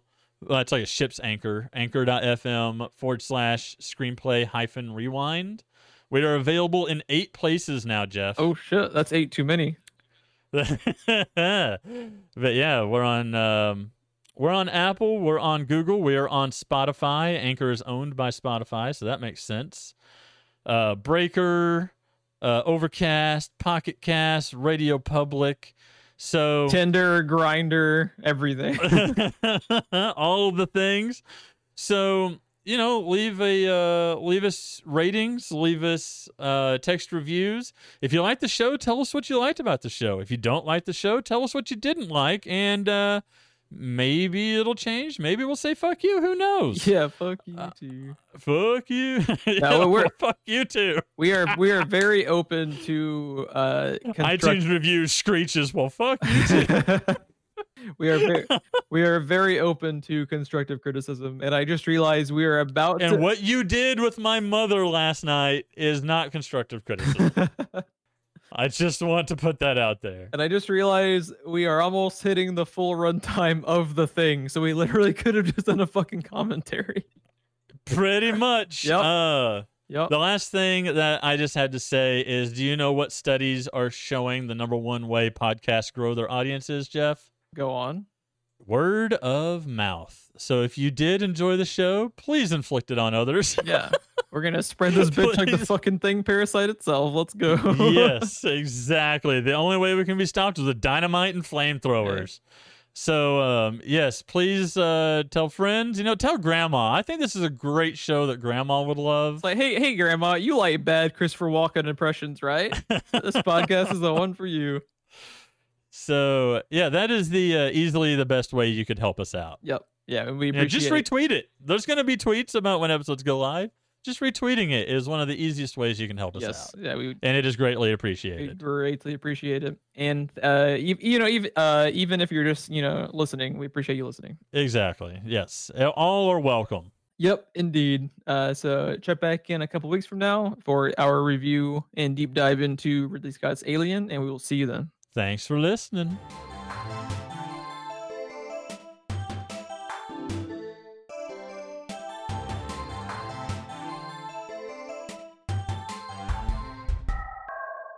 I am ready, but what I didn't do last time, I'm going to do this time because learning is I'm going to cut the recording and then start a new recording. So you have to like come back through and figure out where the actual podcast started. I was like, God damn it. It took me, it was like 18 and a half minutes of green room before I found the episode. I am confident. we have never lost a recording. never. We've never had to redo anything before. No, that's fucking crazy talk. You got all your notes and everything ready? Yep. I'm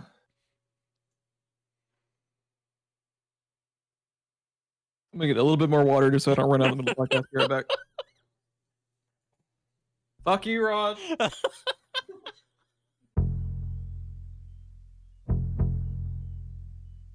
now we are recording. What the fuck? I said I was gonna start a new recording real quick, and then I was said, start. thought you said we were good. I was yeah, and I was waiting for you to confirm so I could start recording. Oh my god. Can I quit this podcast before it even gets started? Is that a thing I can do? My my writer clearly stated no fucking blue ballsing in the green room, okay? Oh, we have fun here.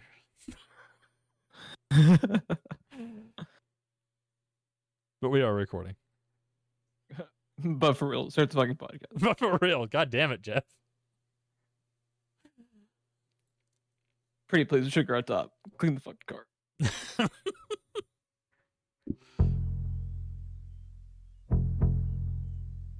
Correct, yeah. I'm sorry, I, I You lost my voice. I'm coughing up water. Is there also a spider? the thing has got me. The thing. Go Oh, on God. without me. Oh, oh god. I gotta test my blood real quick. I'll be right back. okay. My apologies.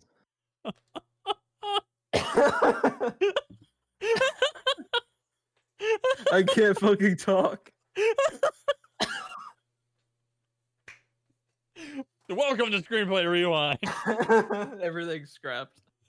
Yeah, please, please cut, please cut out that section. You can, you can include it as bloopers, but please, for love of God, cut out that section. nope. We do everything in one take here.